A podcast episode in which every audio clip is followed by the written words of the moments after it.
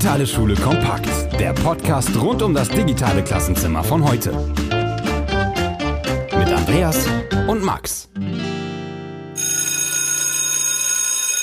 Hallo und herzlich willkommen zu einer neuen Folge unseres Podcasts Digitale Schule kompakt.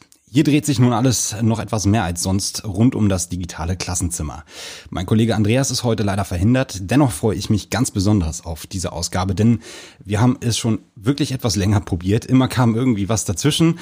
Heute hat es dann trotz der aktuell wirklich schwierigen Situation endlich geklappt. Ich begrüße Nils Schürmeister, Lehrer am OSZ Gastgewerbe Berlin. Ich grüße Sie aus Berlin.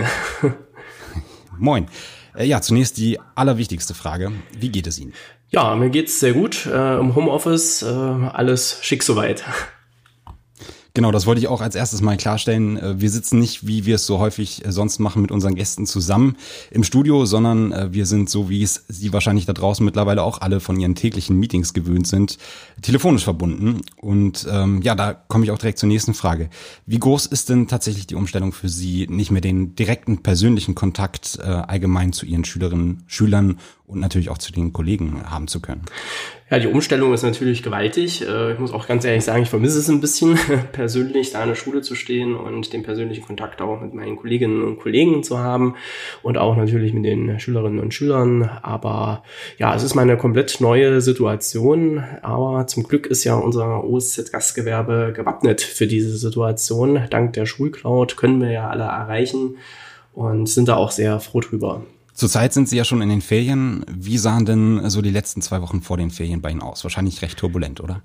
Ja, für mich persönlich recht turbulent. Also wir sind ja ad hoc in diese Situation ähm, ja reingekommen. Das in Berlin war es dann so, dass die Schulen äh, erst ja äh, geschlossen haben für die Schüler und Schülerinnen und Schüler und dann äh, komplett auch geschlossen haben. Und das hat uns natürlich vor vielen Herausforderungen gestellt. Ähm, ja, aber zum Glück, wie gesagt, hatten wir die Schulcloud schon im Aufbau und äh, haben dann dadurch äh, auch fast alle Schüler erreichen können. Für mich persönlich bedeutet das natürlich als Administrator und Verantwortlicher für die prozessgesteuerte Digitalisierung am OSZ Gastgewerbe viel, viel Arbeit, weil die, die paar Kollegen, die jetzt noch nicht drin waren, die haben mich natürlich angerufen und gesagt, Mensch Nils, wir müssen jetzt hier schnell in die Cloud rein und äh, wir hatten rund 2000 Schülerinnen und Schüler auf der Instanz, wir haben aber 5000 Schüler bei uns an der Schule. Und ja, da war natürlich noch viel Luft nach oben. Und äh, ja, ich saß hier im Homeoffice und hatte eigentlich die ganze Zeit Telefondienst und das Telefon stand auch nicht still, muss ich sagen. Äh, sogar so weit, dass ich dann gesagt habe, bis 17 Uhr ist Homeoffice und dann muss ich auch mal frei machen. Also ich hatte echt zu tun. Also Schüler äh, in die Cloud importieren, äh, Kollegen reinholen, Kollegen Tipps geben, äh, Kollegen ja auch äh, fit machen äh, mittels äh, ja Videokonferenzen und so weiter, zeigen, wie die Cloud genau funktioniert, äh, wie man mit Schülern in der Cloud arbeiten kann, wie man Dateien verschicken kann, wie man Dateien aufbaut und so weiter und so fort. Also da gab es schon einiges zu tun für mich. Das heißt, Sie mussten im Grunde erstmal noch ein Stück weit Aufbauarbeit leisten, sind jetzt aber an welchem Punkt angekommen? Sind jetzt wirklich alle Schüler und Schülerinnen ähm, Ihrer Schulgemeinschaft in der Schulcloud oder oder wie kann man sich das vorstellen? Sind jetzt alle vereint? Genau, also wir haben jetzt fast alle Kollegen in der Schulcloud. Ich glaube, es fehlen noch drei oder vier. Man muss sagen, wir haben ja 200 Kolleginnen und Kollegen, also es ist schon eine ganz schöne Menge. Und ähm, ja, also das ist erledigt soweit und die meisten kennen das System jetzt auch, haben sich damit vertraut gemacht. Äh, bei den Schülern haben wir jetzt noch Kapazität nach oben. Wir haben jetzt rund 3000 äh, auf der Instanz, äh, also 2000 fehlen noch. Das ist jetzt aber gar nicht so schlimm, weil das unser beruflicher Teil ist. Also die Schülerinnen und Schüler befinden sich sowieso im Tonusunterricht, also kommen alle vier bis sechs Wochen nur in die Schule.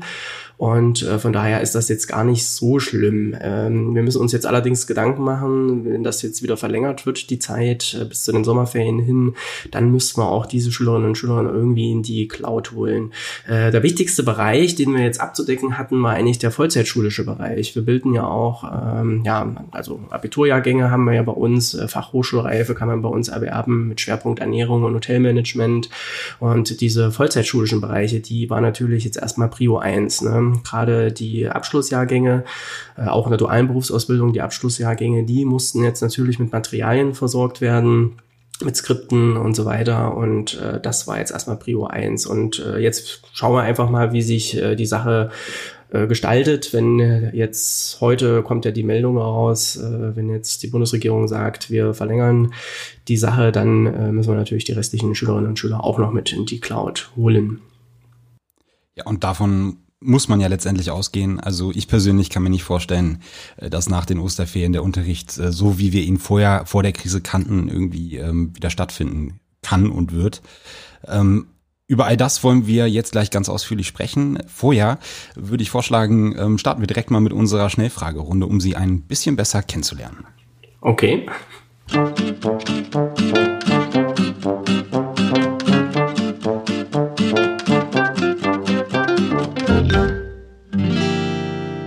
Stelle jetzt ein paar Fragen ähm, und würde Sie bitten, eigentlich ganz schnell und äh, bestmöglich mit bestem Gewissen zu antworten. Ja. Nils oder Herr Schirmeister? Nils. Zurzeit in den Ferien eher Langschläfer oder Frühaufsteher? Frühaufsteher. Zum Frühstück dann Croissants oder Brötchen? Äh, sehr gesund, äh, mit viel Obst und Müsli. Ja gut, ähm, findet bei mir nicht statt. ähm, zum Abend dann Fisch oder Fleisch? Eher Fleisch. Und wenn es dann mal bald wieder in den Urlaub gehen sollte, bleibt das Handy und das Tablet an oder schalten Sie es aus? Das bleibt an. Es sei denn, ich bin auf See, ich bin nämlich Segler und wenn ich natürlich weit draußen auf See bin mit dem Segelboot, dann äh, ist eh kein Empfang da. Von daher ist dann Digital Detox auch angesagt. Damit erübrigt sich fast meine nächste Frage. Wie verreisen Sie am liebsten? Mit dem Zug, Auto oder dann doch lieber mit dem Flugzeug, wenn es weiter weg wird? Ja, mit dem Segelboot natürlich. Und jetzt zur Zeit zu Hause Netflix oder ganz brandneu Disney Plus? Äh, Netflix. Dort Filme oder Serien? Eher Serien. Und wieder zurück zum Handy. Facebook oder Twitter? Äh, Facebook. Facebook oder Instagram? Instagram. Instagram oder TikTok? Da muss ich ehrlich Inst gestehen, habe ich nicht viel Ahnung von. TikTok bin ich auch raus, nicht mehr mein Jahrgang, also dann eher Instagram. Und äh, die letzte Frage aus persönlichem Interesse, wenn man in Berlin wohnt, Hertha BSC oder Union Berlin? Union Berlin natürlich. Wunderbar, vielen Dank. Jetzt haben wir, glaube ich, schon mal einen äh, recht schönen Eindruck davon, ähm, wer sie so sind, was sie so machen, wollen natürlich aber aufgrund der aktuellen Situation wirklich darüber sprechen, äh, wie man den Kontakt zu den Schülern halten kann, ähm, auch ganz konkret, wie ihr Schulalltag aktuell aussieht. Und äh, ja, damit würde ich auch gerne starten. Also was ähm, genau hat sich jetzt verändert seit der Krise? Wie sieht aktuell Ihr Schulalltag aus?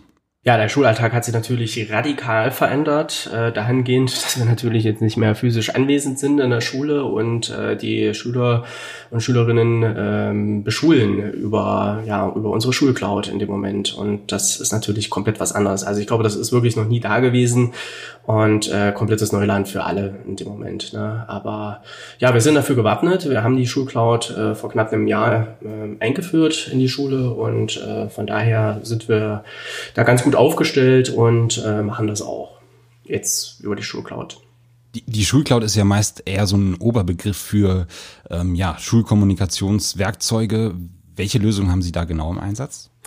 Genau, also wir haben die Schulpunkt-Cloud von der Firma Heineken Media in, im Einsatz und äh, da haben wir ja, vor einem Jahr damit angefangen, äh, die einzuführen und äh, ja, das Rollout ist jetzt so ziemlich am Ende und ähm, ja, und nutzen die Schulcloud von Heineken Media. Das heißt, für Sie ist die Digitalisierung in der Schule nicht erst seit der Corona-Krise ein Begriff. Ähm, wie sehr hilft Ihnen das dabei, dass äh, Sie diese fortgeschrittene Implementierung digitaler Werkzeuge im Schulleben ähm, schon einsetzen? Wie hilft Ihnen das, das Schulleben auch aufrechtzuerhalten in der Zeit? Na, angefangen hat die ganze Sache vor rund anderthalb Jahren. Äh, da habe ich mich massiv dafür eingesetzt in der Schule, dass wir ja das Thema, große Thema Digitalisierung angehen und ich war vor zwei Jahren äh, zur Didakta in Stuttgart und habe dann die Firma Henneken Media auch kennengelernt und äh, habe auch dieses Ökosystem digitale Schule, so wird es ja auch von Henneken Media genannt und von uns auch so übernommen, äh, mir näher betrachtet. Und Digitalisierung ist ja nicht nur ein Messenger-Dienst einzuführen, sondern da gibt es ganz, ganz, ganz viele Bereiche, äh, die in einer Schule äh, zur Digitalisierung halt äh, ja, beitragen, beziehungsweise die man digitalisieren äh, kann. Und wir haben uns natürlich erstmal auf den Messenger-Dienst konzentriert, also die Schulpunkt Cloud von Heineken Media, äh, weil wir eine äh, Verordnung in Berlin äh, ja, bekannt gegeben oder ja, bekommen haben, die besagt, dass äh, übliche Messenger-Dienste wie WhatsApp und so weiter äh, verboten sind und deswegen muss man halt da Messenger-Dienst erstmal ansteuern. Ansonsten haben wir auch noch den DSB im Einsatz, das digitale schwarze Brett, äh, wo wir Schulinformationen bündeln. Aber momentan aufgrund der aktuellen Situation ist natürlich die Schulcloud äh, ja die der Star quasi der Digitalisierung. Genau. Und wie kann man sich das vorstellen? Wie nehmen die Schüler das Ganze an? Ich meine, äh, der Alltag hat sich natürlich auch für die Schüler enorm verändert. Sie ähm, können sich selbst nicht mehr sehen. Ich kann mir vorstellen, als junger Mensch ähm, geht einem das nach kurzer Zeit schon echt auf den Zeiger. Man muss auch viel Disziplin wahrscheinlich mitbringen, um sich dann weiterhin so in der Form am Unterricht zu beteiligen. Wie funktioniert das bei Ihnen? Genau, also wir sind ja ad hoc in die Situation rein. Äh, Corona ja, war da und äh, unsere Schülerinnen und Schüler wurden nach Hause geschickt. Und äh, ja, zum Glück, wie gesagt, hatten wir diese Schulcloud. Und jetzt mussten natürlich alle schnell reagieren. So. Und äh, ja, also für die Schüler ist es natürlich auch eine komplette Umstellung. Also sie sitzen jetzt am PC zu Hause und äh, müssen halt die Aufgaben allein lösen und müssen sie dann ja, großteils beim Lehrer wieder abgeben digital, wo es dann kontrolliert wird und gegebenenfalls auch benotet wird. Äh, bei uns in der beruflichen Bildung haben sich aber auch andere Probleme hervorgetan. Also das, ähm, die Sache ist, dass wir hier auch rechtlich Neuland betreten. Und in der dualen Berufsausbildung ist es so, dass wir erstmal im Turnusunterricht arbeiten. Also unsere Leute, die, also Schülerinnen und Schüler, die im Hotel arbeiten, die äh, ist natürlich jetzt gerade eine Branche, die ja sehr hart getroffen ist von dieser ganzen Geschichte. Und äh, erstmal sind viele Schülerinnen und Schüler auch in Kurzarbeit geschickt worden. Und jetzt gab es natürlich auch rechtliche Probleme, weil, äh, ja, wie machen wir das jetzt mit der Schule? Ne? Also wenn die Schülerinnen und Schüler nach Hause geschickt worden sind, äh, viele sogar in der Probezeit gekündigt und so weiter, äh, ja, äh, wie werden die freigestellt oder wie oder was? Und da haben wir lange irgendwie einen Weg gesucht und haben dann Empfehlungen herausgegeben für die Betriebe, dass äh, die Schülerinnen und Schüler zwei Tage in der Woche freizustellen sind, auf freiwilliger Basis natürlich, weil wir können das jetzt nicht entscheiden als Schule als solches und ähm, zwei Tage in der Woche ja, Schule beschult werden in dem Moment. So, und das heißt natürlich auch für uns, äh, Kolleginnen und Kollegen, dass wir den Schülern auch für zwei, also Material für zwei Tage in der Woche zukommen lassen. So, und jetzt waren natürlich alle Kolleginnen und Kollegen aufgerufen, äh, den Schülern Materialien zukommen zu lassen, in Form von Skripten, Arbeitsaufträgen, Lernsituationen, komplexeren, die dann äh, zu bearbeiten waren und so weiter. Und äh, ja, zum Glück hatten wir die Schulcloud, weil äh, es ist kein Problem mit der Schulcloud, Schüler zu erreichen und dann die Materialien auch zukommen zu lassen. Sie haben gerade schon kurz angerissen, dass die Leistung teilweise auch bewertet wird. Ähm, wir sitzen ja hier in, Niedersachsen und ähm, hier hat äh, der äh, Bildungsminister oder der Kultusminister irgendwann mal gesagt, dass es ähm, nicht besonders schön und äh, umgänglich wäre, diese Leistung zu bewerten. Wie, wie funktioniert das bei Ihnen? Also Gibt es einen anderen Notenschlüsse oder wird da tatsächlich einfach das, was, was die Schüler selbst erarbeiten, auch genauso bewertet, als würden sie vor ihnen im, im Klassenraum sitzen? Naja, du musst man erstmal differenzieren. Wir sind ja eine andere Schulform. Wir sind ja in einer äh, beruflichen Bildung unterwegs und äh, bei uns äh, ist so die ja, das oberste Credo ist ja der handlungsorientierte Unterricht mit äh, beruflichen Lernsituationen, die angedockt sind an die Berufswelt. Und das ist ja so unsere, unser didaktischer Weg, den wir gehen. So. Und dieser handlungsorientierte Unterricht läuft eh meistens oder sehr oft auf so, eine auf so einen Projektunterricht hinaus. Das heißt, äh, ich stelle eine Lernsituation, äh, zum Beispiel äh, ein F&B-Manager im Hotel möchte eine neue Getränkekarte erstellen. Äh, ähm, ja, erstellen Sie zum Beispiel das alkoholfreie Getränkeangebot mit Preisen und so weiter. Und schon hat man in dieser Lernsituation mehrere Ebenen. Man hat Preiskalkulation, man hat die Warenkunde und so weiter und kann an so einer Situation sich halt äh, langhangeln und kann verschiedene Berufsfelder auch aufmachen und mit angedockten Arbeitsaufgaben. Und diese Arbeitsaufgaben können ja dann quasi ausgearbeitet werden von den Schülerinnen und Schülern und werden dann äh, einfach der Lehrkraft zugeschickt und äh, dann kann man die auch benoten. Das ist kein Problem. Und wir haben ja im Schulgesetz bei uns in Berlin ist ja verankert, dass wir nicht nur Klausuren schreiben oder mündliche Noten geben, sondern dass wir auch durchaus solche Projektnoten erteilen dürfen und die auch äquivalent zu Klassenarbeiten äh, benotet werden dürfen. Und deswegen äh, ist es da rechtlich überhaupt überhaupt keine Hürde. Also sie geben einfach da wie eine kleine Hausarbeit, sage ich jetzt mal, ab und äh, die wird von der Lehrkraft äh, benotet und das kann dann als ganz reguläre Note äh, mit in die Notengebung einfließen und kann somit dann auch zur Semesternote führen. Also von daher können wir ganz normal beschulen, bloß äh, dass wir halt die Schüler jetzt nicht physisch sehen. Äh, natürlich ist es immer so eine Sache, ist das jetzt auch von dem angefertigt von dem Schüler direkt, ne? Das ist natürlich, aber das hat man ja allgemein in Projektarbeiten, ne? die nach Hause gehen und dann, äh, was weiß ich, irgendjemanden fragen oder so. Das, das impliziert ja auch so ein Stück weit ein, ein, die Form der, der Projektarbeit in dem Moment. Aber das funktioniert in der Regel sehr, sehr gut bei uns. Also Ihnen ist einfach wichtig, dass sich die Schüler weiterhin mit der Thematik auseinandersetzen und dazu vielleicht auch zu eher unkonventionellen Mitteln greifen. Also ich ähm, selbst war noch nicht ähm, ja mit dem Glück gesegnet, ähm, die Digitalisierung im Schulalltag zu erfahren.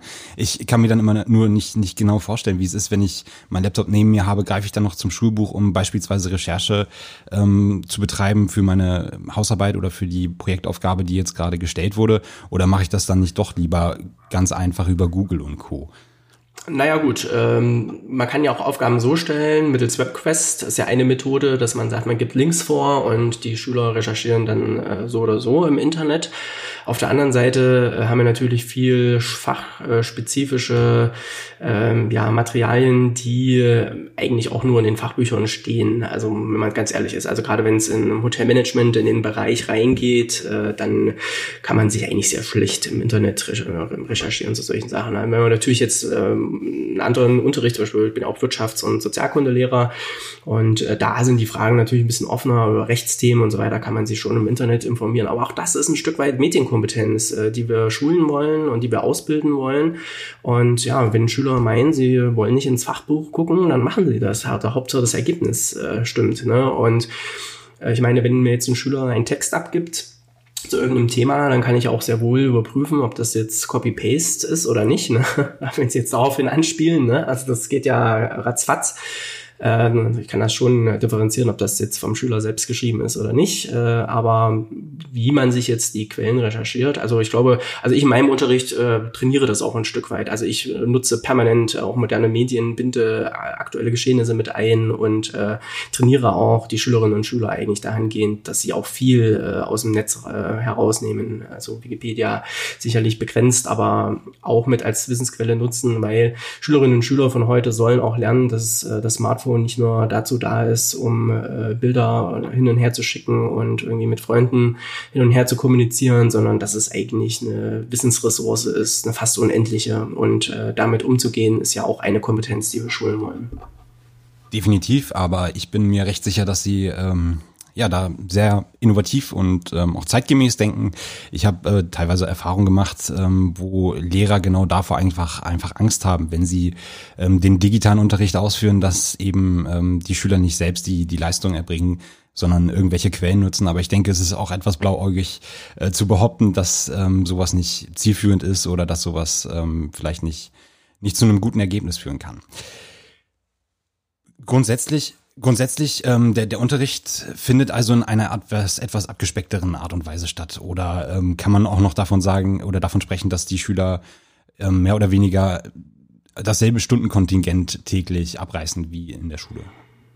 Also ich würde gar nicht sagen, dass das abgespeckt jetzt stattfindet, weil, wie gesagt, wir äh, haben diese komplexen Situationen und äh, die gilt es abzuarbeiten, ja. Und äh, das äh, würde ich jetzt gar nicht so sehen. Ne? Natürlich äh, ist es immer so, dass jetzt sehr viel intrinsisch gearbeitet werden muss seitens der Schülerinnen und Schüler. Und äh, vielleicht hat der eine mehr Lust, der andere weniger, äh, wenn er zu Hause sitzt und vielleicht abgelenkt ist. Aber ansonsten von der Stofffülle her geben wir eigentlich den Input, den es vorher auch gab. Also ja, würde ich jetzt so sehen.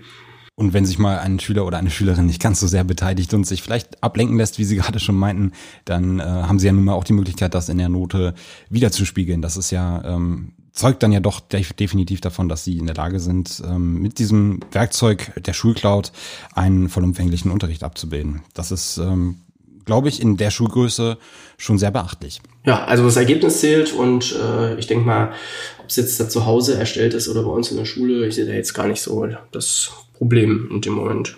Was fehlt Ihnen denn noch, um ähm, vielleicht den Unterricht so ein bisschen genauer so umzusetzen, wie er in, in normalen Schulalltag stattfinden würde?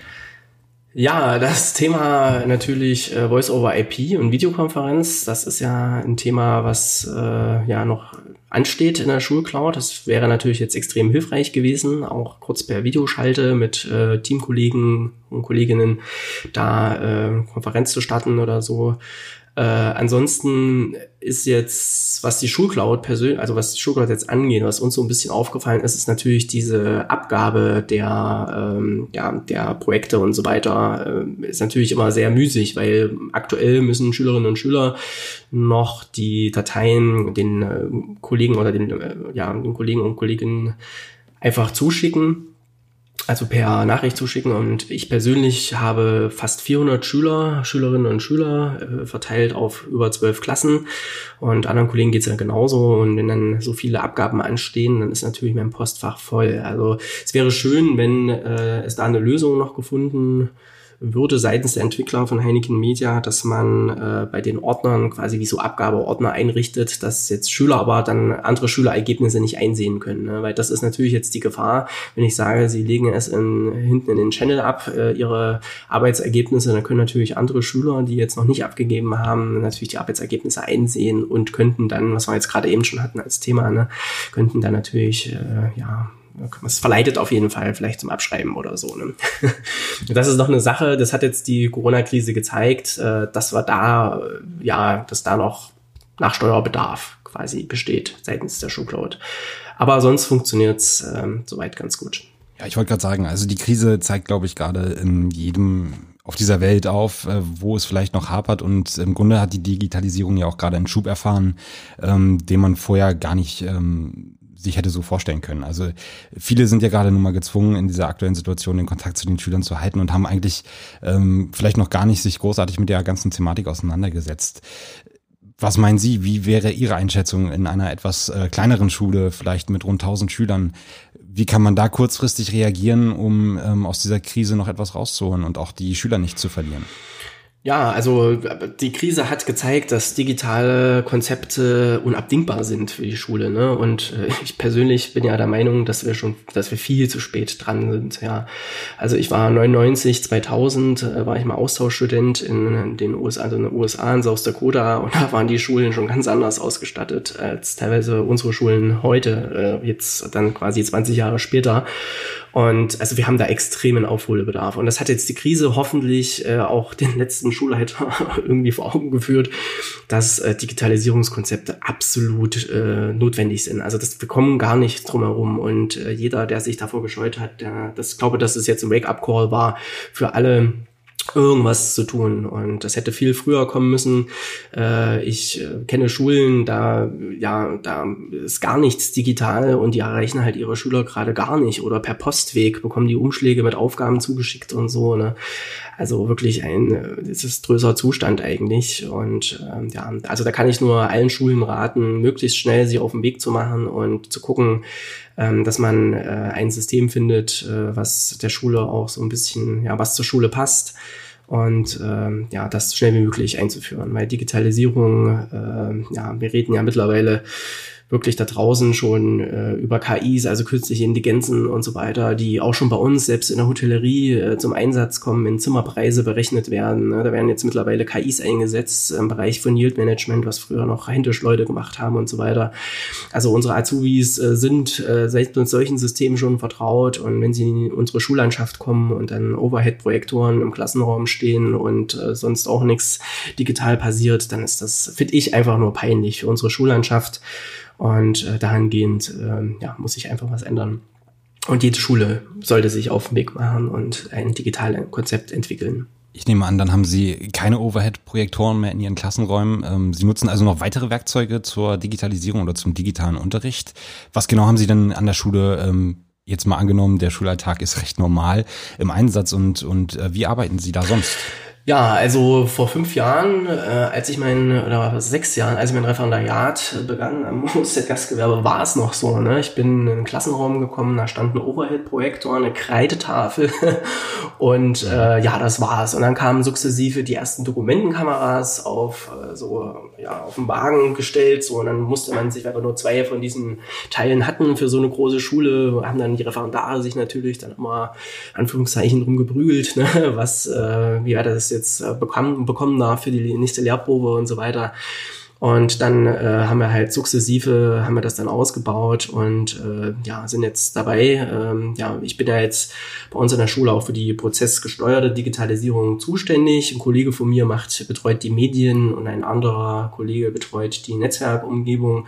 Und wir haben uns das jetzt so aufgeteilt und der Kollege, der die Medien betreut, äh, der äh, hat überall jetzt in den Klassenräumen Beamer und PCs äh, installiert und auch so WLAN-Dongles, dass wir mit dem Tablet uns mit dem Beamer verbinden können. Und wo, was wir jetzt neu testen, ist die digitale Tafel von Heineken Media auch. Die haben wir jetzt zweifach im Einsatz äh, in Projekträumen, weil die Projekträume sehr gut dafür geeignet sind und wir auch so ein Medium äh, wirklich sehr schätzen in den Projekträumen, wo wir recherchieren können und äh, wo Schüler auch mal was äh, basteln können an der Tafel, wo also die wirklich multifunktional im Einsatz ist. Und äh, was ich weiß oder was ich auch schon gespiegelt bekommen habe von Kolleginnen und Kollegen, das System hat sich bewährt soweit und äh, wir denken auch darüber nach, dahingehend schon weitere Systeme anzuschaffen. Also diese digitale Tafel, gerade für Projekträume, ist in, unseren, äh, also in unserem täglichen Einsatz mittlerweile und äh, auch nicht mehr wegzudenken. Und wie gesagt, in der Zukunft werden auch weiter, weitere Projekträume damit ausgestattet. Ähm, zweites System, was wir haben, auch von Heineken Media, ist ähm, das digitale schwarze Brett, also kurz DSB. Und hier fand auch äh, ein absolutes Novum in der Schule statt.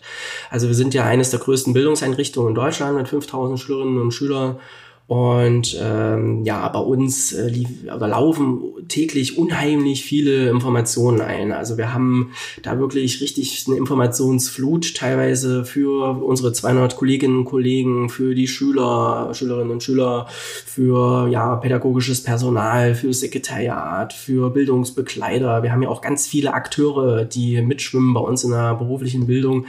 Und äh, woran wir uns gleich gemacht haben, ist äh, dass wir die Schulinformationen bündeln. Und zwar haben wir es jetzt geschafft, mittels DSB äh, diese Schulinformationen zu bündeln und erstmal auf der Lehrerebene quasi darzustellen. Und dazu haben wir alle Lehrerzimmer mit äh, den digitalen schwarzen Brettern ausgestattet, also auch mit Touch-Funktionen, wo Vertretungspläne, wo äh, ja alle Schulinformationen ähm, die wir mit mittels, also wir haben so eine Menüführung quasi entwickelt, mit mittels komplexer Menüführung quasi dann wirklich per Touch können die Lehrer dann einsehen, was ist los in der Schule, welche Austauschprogramme finden statt, welche Vertretungen sind, wer ist auf Exkursionen, wo sind die Klassen, wo sind Lehrer. Ein klassischer Fall war für unser Koordinationsbüro immer die Nachfrage, wo ist der Lehrer, wo ist die Klasse und so weiter. Und das alles fällt weg und das ist auch Arbeitserleichterung für die Kolleginnen und Kollegen im Koordinationsbüro, weil äh, einfach einfach, äh, ja, man kann ans Touchpanel gehen und kann einfach nachgucken, wo ist der Kollege, wo ist die Klasse und was passiert hier in der Schule. Und das ist einfach äh, super, super toll äh, und wird sehr gut äh, von den Kolleginnen und Kollegen angenommen. So, und jetzt äh, hatten wir das Rollout und das funktioniert auch schon einigermaßen. Wir haben auch die Schnittstellen mit Untis, also unser Stundenplanerprogramm, soweit jetzt hergestellt. Da gab es am Anfang ein bisschen Probleme weil äh, ja, da hat Untis aber an einer oder anderen Stelle gehakt und gestreikt und wir hatten ein paar Darstellungsprobleme. Aber das haben wir jetzt gelöst und äh, ja, der nächste Step wird jetzt sein, dass wir eine Schülerebene eröffnen, also sprich äh, Schulinformationen bündeln auch für Schüler. Und äh, das können wir mit dem DSB Mobile zum Beispiel, dass Schülerinnen und Schüler sich äh, ja diese App herunterladen und dann gezielt äh, ja die Schulinformationen von uns bekommen wo zum Beispiel äh, ja, die nächsten Exkursionen stattfinden, Klassenfahrten, Ausflüge. Mhm. Äh, wir haben auch viele Auslandsaufenthalte, die wir anbieten bei uns äh, und äh, sowas alles dann quasi den Schülern auch zugänglich machen. Und da würden wir uns äh, erhoffen oder hoffen, dass der, die, diese Schulinformationen, also dass der DSB oder das DSB auch mit in die Schulcloud integriert wird. Das wäre natürlich toll, dass wir dann keine zwei Apps haben müssen, sondern nur eine, auch für diese Informationen, ja. Und dann, wie gesagt, noch die Schulcloud und das ist so unser Dreiergespann, also digitale Tafel, mhm. Schulcloud und ähm, DSB, also digitales schwarze Brett. Das ist quasi unser Ökosystem äh, digitale Schule von Heinigen Media, äh, was wir jetzt aufbauen und stärken. Vielleicht noch eine, eine kurze Anmerkung zur Schulcloud. Ja. Ähm, wir ähm, sind jetzt einen wichtigen Schritt äh, sogar an der Schulcloud noch gegangen, was jetzt diese Krise mit sich gebracht hat. Ich war vor vier oder fünf Wochen war ich auf einer Schulleiterkonferenz hier in Berlin. Dort war Thema, also es ging gerade um die berufliche Bildung auch und dort war mhm. Thema dass äh, wie kann man, also der Tenor war eigentlich wie, oder die, die Überschrift war, wie kann man äh, berufliche externe Akteure in ein äh, in die Schule besser einbinden. Ne? Wie kann man da die Kommunikationswege verschlanken und diesen das. Und ich habe da die Schulcloud auch vorgestellt und äh, habe gesagt auch zu denen, ja, das ist überhaupt kein Problem mit der Schulcloud. Wir können Akteure sofort mit ins Boot holen. Wir müssen einfach nur drüber nachdenken, wir müssen drüber sprechen.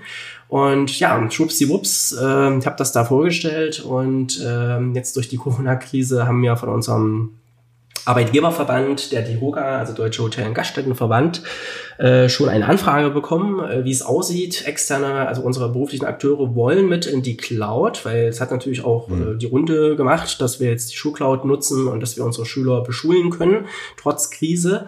Und ich habe daraufhin äh, mit dem Vorsitzenden von, äh, von der DEHOGA gesprochen und es gab auch gleich eine Pressemitteilung, die rausging. Und ja, jetzt sind wir schon dabei, die Betriebe mit in die Cloud zu holen. Also die Betriebe sind jetzt mit Teil der Cloud und kommen mit rein. Und das äh, betreiben wir jetzt sukzessive. Das ist natürlich eine Menge Arbeit auch für mich oder für uns generell, weil wir haben 2000 Ausbildungsbetriebe hier in Berlin. Und das ist natürlich eine Menge, aber die ersten Hotels sind schon reingekommen. Äh, weitere Akteure sind auch mit reingekommen, wie zum Beispiel die Gewerkschaft NGG, Nahrung, Genuss, Gaststätten. Ähm, da das ist auch ein Akteur bei uns, der natürlich in der beruflichen Bildung mitschwimmt und äh, ja, die waren am Anfang auch ein bisschen skeptisch und gesagt, ja, was wollen wir denn bei euch in der Cloud und so und dann äh, sind sie dort trotzdem mit reingekommen und schwuppsiwupps, wir haben da einen Informationschannel, einen öffentlichen eröffnet und äh, schwuppsiwupps waren irgendwie 150 Leute in dem Channel. Ne? Also Nachfrage gewaltig und ähm, ja, die NGG informiert äh, da in diesem Informationschannel über die aktuelle Corona-Krise. Unsere Auszubildenden haben momentan Viele haben Existenzängste. Ne? Viele wurden in Kurzarbeit geschickt. Äh, es wurden viele äh, Auszubildende auch gekündigt, äh, weil sie einfach noch in der Probezeit war. Oder auch so gekündigt, einfach nur aus betrieblichen Gründen und so weiter da war natürlich der Gesprächsbedarf oder beziehungsweise Informationsbedarf extrem hoch. Ne? Mich als Viso-Lehrer haben auch sehr, sehr viele Schülerinnen und Schüler angeschrieben, äh, was jetzt ist rechtlich, aber wir dürfen halt auch keine Rechtsberatung abgeben oder ich darf jetzt auch keine Partei ergreifen, weil wir müssen uns als Schule neutral verhalten. Aber so äh, haben wir es uns jetzt gelungen, diese Akteure halt mit einzubinden in die Schulcloud und äh, die Schülerinnen und Schüler haben natürlich jetzt einen kurzen Kommunikationsweg, zum Beispiel zu NGG, ne? also zur Gewerkschaft und die Gewerkschaft kann so gezielt äh, eingreifen, helfen und so weiter und das ist einfach nur toll. Ne? Des Weiteren haben wir auch die IHK eingebunden, Berlin, also die Industrie- und Handelskammer ist jetzt auch bei uns auf der Instanz.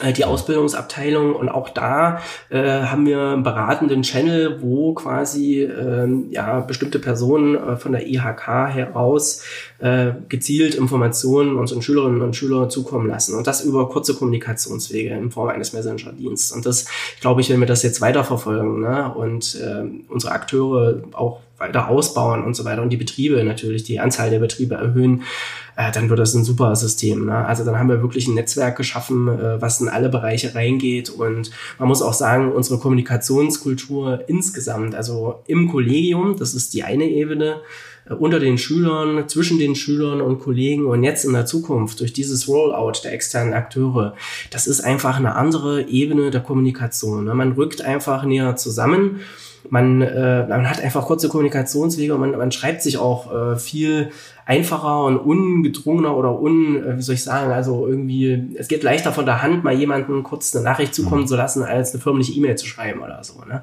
Und deswegen sind, sind wir da irgendwie auf einer neuen Ebene der Kommunikation. Also das haben ja auch ganz viele Kolleginnen und Kollegen so gespiegelt, dass das eine neue Form, eine neue Ebene der Kommunikation ist. Und das Kollegium dadurch auch ein Stück weit näher zusammengerückt ist. Stichwort Arbeitserleichterung. Ähm ich wurde gerade verbal ein wenig erschlagen von der ganzen Informationsgewalt. Also das sind ja wirklich Dimensionen mit den ganzen Betrieben, äh, mit den Schülern.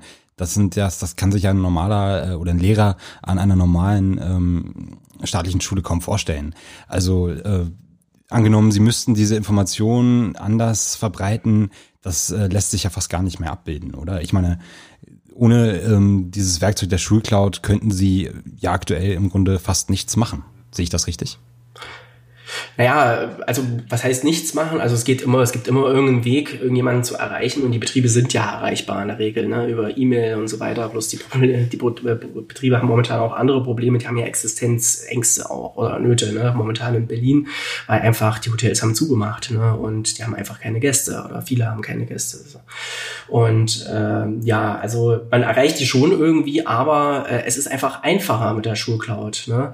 Natürlich ist es jetzt nicht so einfach, die ganze Betriebe rein reinzuholen zum Beispiel ne? oder die Schüler auch komplett reinzuholen. Also es ist für mich natürlich auch so ein bisschen, äh, ja, das ist natürlich viel Workload ne? und verlangt auch viel ja, Einsatz in dem Moment, weil wir können nicht einfach sagen, also ich schicke jetzt keinen Betrieb einen Registrierungsschlüssel zu und sage so, ähm, ab morgen sind sie in der Cloud, viel Spaß dabei oder so, sondern es gibt auch hier Regeln und äh, wir haben ja auch ein Rechtemanagement, was dahinter steckt, äh, wo wir uns natürlich vorher Gedanken gemacht haben, was dürfen Betriebe, was nicht, was dürfen zum Beispiel Gewerkschaften und so weiter bei uns auf der Instanz und ähm, ähm, auch da haben wir noch ein paar Mal nachgesteuert, weil zum Beispiel macht es schon Sinn, dass wenn jetzt das Hotel Adlon, äh, die fast 60 Auszubildenden haben bei uns in der Schule, äh, dass die einen Channel eröffnen, wo sie mit ihren 60 Auszubildenden äh, im, auf der Instanz Schulcloud äh, ja auch kommunizieren. Ne? Und sowas, das hat dann einfach die Erfahrung gezeigt, okay, das haben wir dann freigeschaltet. Äh, wir wollten natürlich am Anfang so ein bisschen verhindern, dass die Betriebe das jetzt unser System nutzen als internes Kommunikationsmedium oder so. Ne? Das da wollten wir natürlich, weil wir bezahlen ja jetzt nicht die Kommunikation Organisation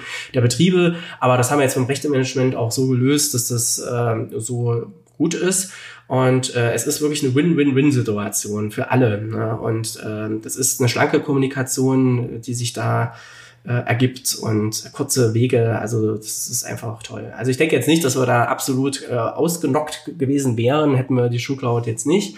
Aber ähm, es ist eine extreme Hilfe, eine extreme Erleichterung und äh, man muss ja auch sagen, es ist DSGVO-konform, ne? weil was andere Anbieter ja nicht sind, WhatsApp und Co. Ne? Das ist ja auch so eine Sache, dass wir uns dann rechtlich einwandfrei bewegen, was ich jetzt so na, inoffiziell von Kollegen Kollegen anderen Schulen höre, dass man dann über WhatsApp irgendwie versucht und so. Ne? Das ist das ist aber nicht äh, Sinn und Zweck der Sache, weil es einfach äh, ja nicht zeitgemäß beziehungsweise auch nicht äh, DSGVO-konform ist. Und da bewegen wir uns im sicheren Raum und sind, fahren damit wirklich sehr gut, muss man so sagen. Ich wollte gerade noch mal ähm, kurz darauf eingehen, was Sie gerade gesagt haben. Ähm, und zwar würde mich einfach mal interessieren, wie Sie es machen, dass Sie äh, Ihre ganze Schulgemeinschaft für die Schulcloud begeistern und wie Sie die Leute da tatsächlich auch reinholen. Ist das ähm, der größte Teil der Arbeit und wann beginnt dann die Arbeitserleichterung für Sie?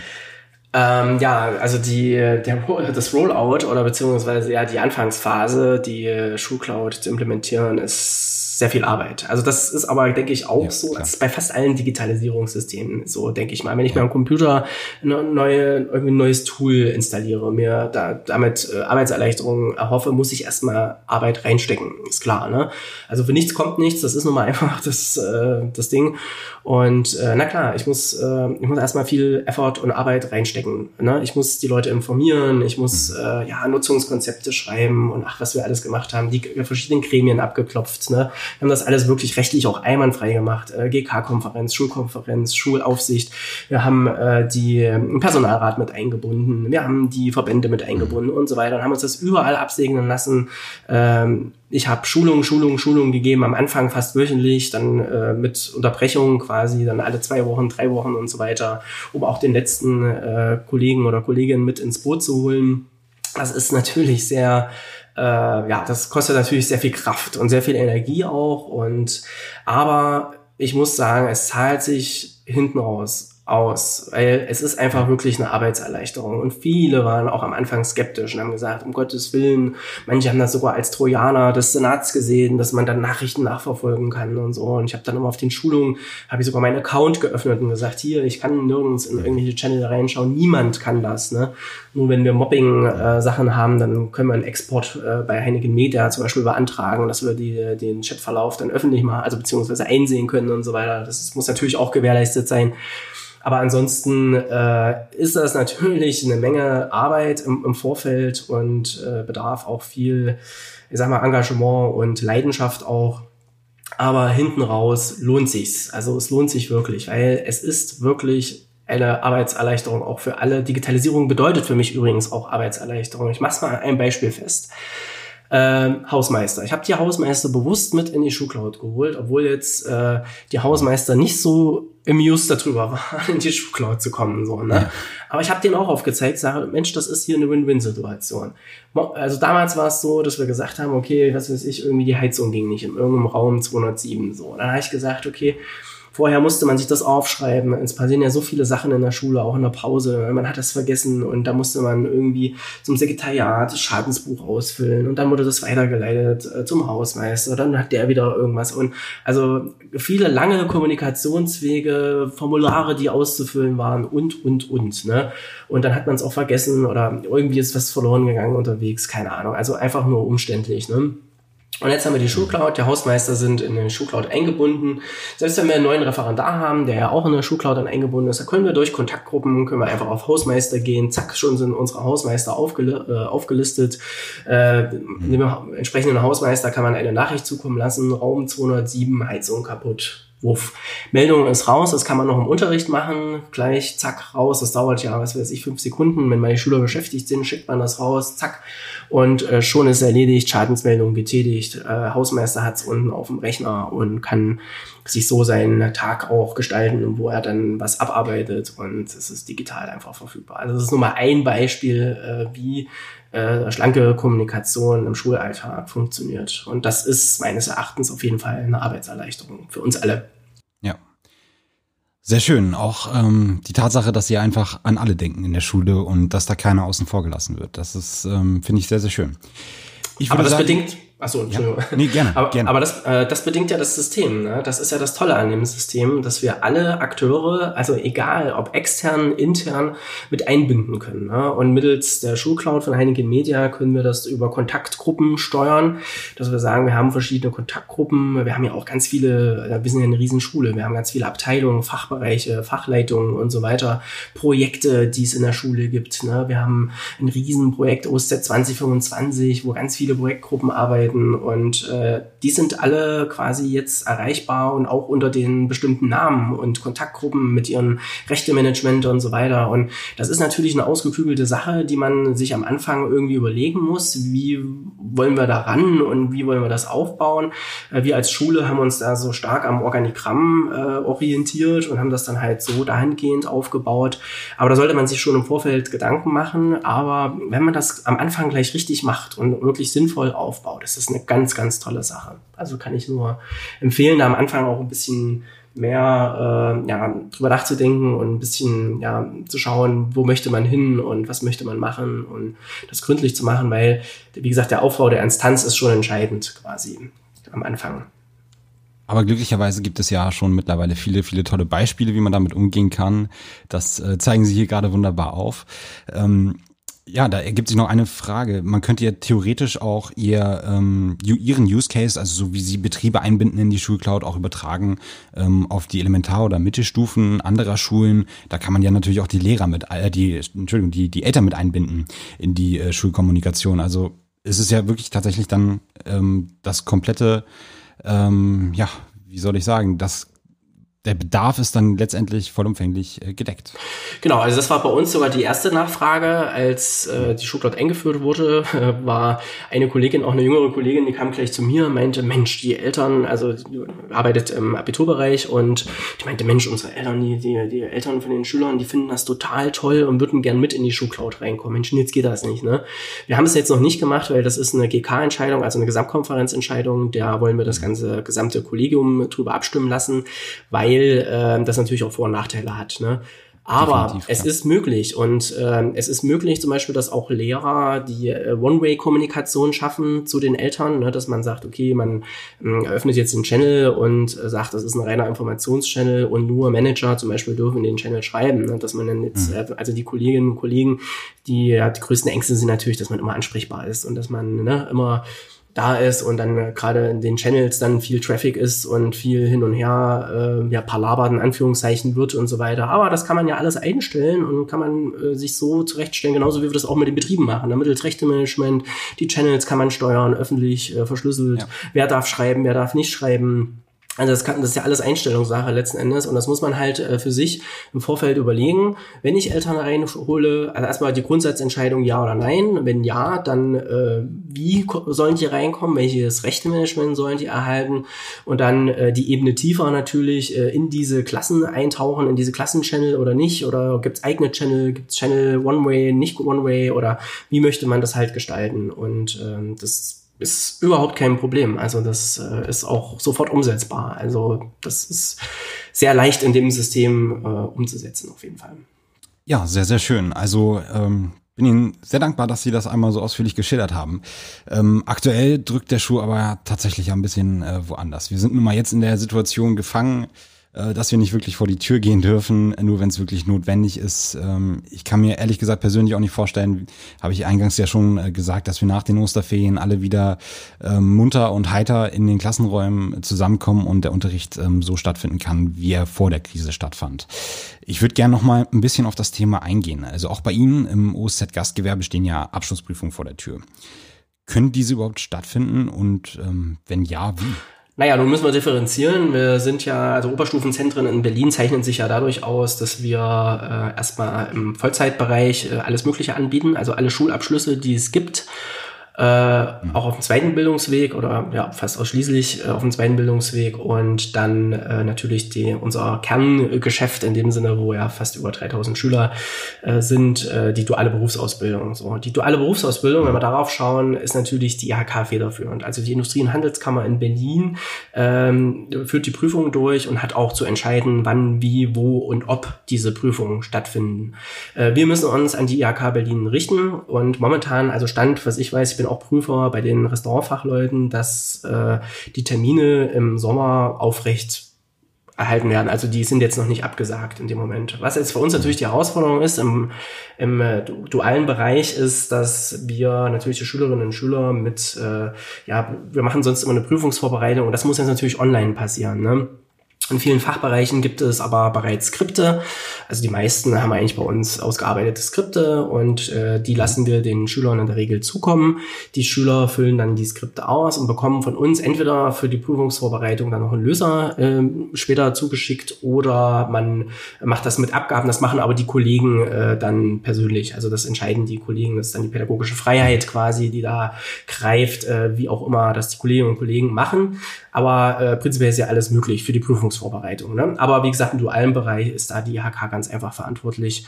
Im vollzeitschulischen Bereich, also alles, was MSA, äh, Abitur, Fachhochschulreife und so weiter angeht, äh, sind wir natürlich jetzt so ein bisschen äh, an den Senat Berlin gebunden auch. Ne? Also das heißt, heute kommt ja die, die Grundsatzentscheidung raus und ich denke mal, Ende der Woche äh, wird sich dann auch unser regierender Bürgermeister dazu äußern, äh, wie es jetzt weitergeht. Also momentan wissen wir es eigentlich, wissen wir es wirklich nicht in dem Moment. Ne? Und äh, ja, und äh, ja, wie es auch immer weitergeht, äh, danach werden wir uns halt richten. Ne? Und äh, ich glaube jetzt auch nicht, dass wir mit der Schule voll hochfahren werden, also dass so viele Schüler bei uns dann anwesend sind, sondern ich kann mir schon vorstellen, dass gerade ja die Abiturklassen, also die Abschlussklassen im Vollzeitbereich, dass die äh, beschult werden. Die haben auch in der Regel bei uns eine kleinere Klassengröße, also im Schnitt glaube ich so zwischen 20, 25. Das geht immer noch zu handeln. Wir haben ja auch größere Räume bei uns in der Schule, wo dann wirklich auch der Abstand eingehalten gehalten werden kann, von 1,50 bis 2 Metern. Und äh, dahingehend kann ich mir schon vorstellen, dass man das, wenn man das stufenweise lockert, dass quasi die Abschlussjahrgänge auch die ersten sind, die zu uns in die Schule wieder zurückkommen und äh, gezielt Prüfungsvorbereitung auch dann erhalten, was ja auch ihr gutes Recht ist in dem Moment. Das heißt, Sie sind da auch in der Abstimmung mit der IHK oder auch mit dem Senat in Berlin oder ähm, machen Sie sich da selbst jetzt erstmal im Kollegium mit der Schulleitung die Gedanken, skizzieren so einen groben Fahrplan, wie Sie das dann umsetzen könnten, wenn es denn zu einer Lockerung oder tatsächlich zu einer gänzlichen Aufhebung der aktuellen Einschränkungen kommt? Na gut, äh, momentan äh, ja, ist, ist es so, dass wir einfach abwarten müssen. Ne? Und das ist halt auch eine Entscheidung der Schulleitung. Und ich denke schon, dass sich unsere Schulleitung äh, da Gedanken drüber gemacht hat oder verschiedene Cases aufgemacht hat, äh, was machen wir, wenn. Ne? Aber ich denke, wir sind gewappnet, wir stehen in den Stadtlöchern. Also alle äh, Kolleginnen und Kollegen stehen in den Stadtlöchern. Und äh, äh nach den Ferien wird es kein Problem sein, die äh, Schülerinnen und Schüler digital zu betreuen. Ne? Also dass wir sagen, okay, wir haben ja die Schulcloud, wir können, wir können Unterricht leisten, das ist kein Problem für uns. Ne? Bloß halt in einer anderen Art und Weise so. Und äh, ja, und mit den Abschlussklassen im Vollzeitbereich muss man halt einfach schauen. Ne? Und das sind jetzt mal einfach zwei Komponenten, die zusammenspielen, also Senat, äh, IHK und natürlich wir als Schule. Und äh, ja, da müssen wir jetzt einfach schauen, wo die Reise hingeht. Äh, alles ist machbar von uns aus. Also wir sind gewappnet, wir sind eine große Schule, wir haben große Räume, wir bekommen das sicherlich auch hin, äh, einzelne Klassen äh, momentan zu unterrichten mit Abstand. Aber ja, wir sind für alles bereit, denke ich mal. Ja, zurzeit bleibt einem nicht viel anderes übrig, als äh, zu spekulieren und sich irgendwie auf alle möglichen Szenarien vorzubereiten. Genau. Was glauben Sie denn, äh, welche nachhaltigen Folgen ähm, in der Digitalisierung durch Corona vielleicht hängen bleiben? Also was bleibt tatsächlich dann vom Schub äh, der Digitalisierung, wenn wir dann irgendwann mal zur Normalität zurückgekehrt sind? Naja, aber ich hatte es ja schon erwähnt. Also ich hoffe mir jetzt eigentlich, äh, dass die Digitalisierung jetzt wirklich einschlägt. Ne? Eigentlich ist es schon zu spät. Ne? Also das ist, die unsere Schülerinnen und Schüler wachsen mit dem Smartphone auf und äh, manche Schulen, äh, wie gesagt, haben noch Overhead-Projektoren. Also ich finde es äh, muss man mal so krass sagen, es ist eigentlich ein Trauerspiel. Ne? Und äh, wir haben da extremst Nachholbedarf in Gesamtdeutschland. Ne? Also 16 Bundesländer, 16 äh, verschiedene äh, ja, äh, Schulsysteme dann runtergebrochen auf die einzelnen Schulen. Jede Schule ist ja zumindest bei uns in Berlin äh, ja auch eigenständig äh, oder selbstverantwortlich, was Digitalisierung angeht, was im Grundsatz ja auch nicht schlecht ist, weil jede Schule ja auch andere Anforderungen hat und andere Bereiche. Ne? Aber ähm, prinzipiell muss sich jede Schule jetzt zwingend auf den Weg machen und muss irgendwie was tun im Bereich der Digitalisierung. Was ich vorhin ja auch schon meinte, Digitalisierung ist aber nicht einfach mal einen Messenger-Dienst äh, zu installieren ne? oder irgendwie eine Plattform, wo ich äh, eine Datei hin und her schicken kann, sondern Digitalisierung ist allumfassend. Und Digitalisierung meint auch natürlich im ersten Schritt die Schulkommunikation mittels Messenger-Dienst und so weiter, mhm. eine Lernplattform für Schülerinnen und Schüler, äh, Austausch für Kolleginnen und Kollegen, gemeinsame Kalender, Umfragen, die wir gestalten äh, mit möglichen einem System. Und das haben wir ja zum Beispiel jetzt mit unserer Schulcloud. Ähm, dann geht's aber auch noch weiter. Schulinformationen bündeln, wo wir ja auch gerade dran sind, mittels DSB. Ne? Die technische Ausstattung ist absolut entscheidend. Ne? Es muss mindestens ein PC im Klassenraum sein und äh, ja, eine digitale Tafel oder irgendein digitales Medium, wo man recherchieren kann und so weiter und so fort. Tablets müssen in die Klassen. Wenn nicht jeder Schüler ein Tablet bekommt, dann wenigstens ähm, Tablet äh, zum Ausleihen. Ne? Die unsere, wir haben zum Beispiel auch eine riesen Bibliothek. Ja, warum noch diese alten verstaubten Bücher da haben? Lasst uns doch einfach Tablets dahin bauen und digitale Unterrichtseinheiten und die Verlage haben es ja schon, ne? digitale Unterrichtsassistenten und so weiter, dass man Schule auch bequem gestaltet, dass man Lounge-Möbel aufstellt und so weiter, wo Schüler sich auch in einer angenehmen Atmosphäre mit Tablets hinsetzen können und äh, ja zeitgemäß lernen können. Ne? Das ist ja auch das Stichwort, zeitgemäß lernen, weil äh, ne? Also klar, ein Buch ist ein Klassiker, aber es ist einfach zeitgemäß, ist es einfach auch digitale äh, Medien zu nutzen. Und dann geht's aber auch noch weiter, was die ganze Schulorganisation und Struktur angeht. Äh, da sind auch Riesenchancen im Bereich der Digitalisierung. Ne? Stichwort digitales Klassenbuch, digitale Notenerfassung, ne? überhaupt digitale äh, ja, Vernetzung der Schulverwaltung und generell der Schule. Ne? Ich hatte ja auch schon eingangs gesagt, äh, ich persönlich betreue gerade oder habe 400 Schülerinnen und Schüler. Das ist natürlich, also wir haben sehr, sehr viele, also das ist einfach ein Riesenschlüssel, ne? Und es wäre viel leichter, wenn alles digital wäre, ne? Wenn ich ein digitales Klassenbuch hätte und da alles eins zu eins eintragen könnte, die Betriebe vielleicht auch einsehen könnten, wann hat Schüler XY gefehlt und ich mich nicht in meinen Pausen ans Telefon hängen muss und dann erreiche ich keinen und dann nachmittags nochmal und ne? Also diese, das sind einfach, ich empfinde es als unnötige äh, zusätzliche Arbeitszeit und es geht einfach viel effizienter. Ja, und Effizienz ist normal für mich auch ein Stichwort der Digitalisierung.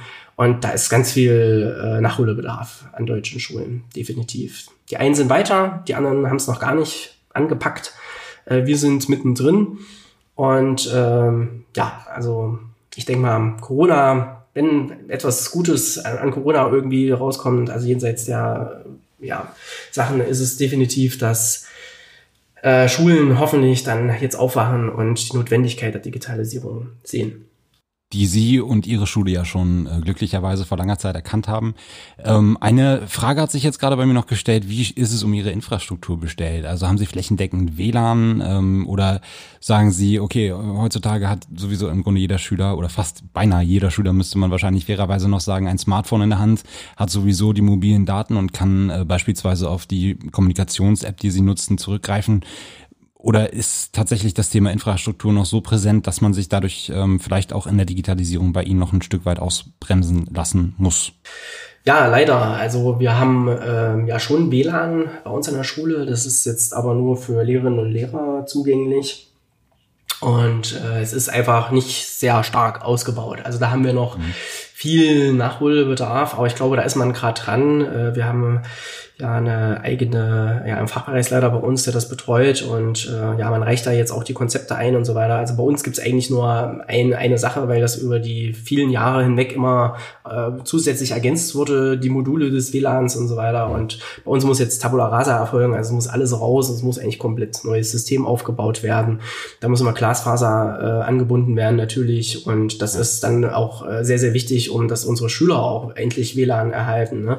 Äh, momentan ist es halt so, dass wir wir, ja klar, äh, wir arbeiten ja sowieso nach dem Konzept Bring Your Own Device, was äh, mit diesen Heineken Media äh, Modulen äh, ja auch äh, spielend leicht umsetzbar ist.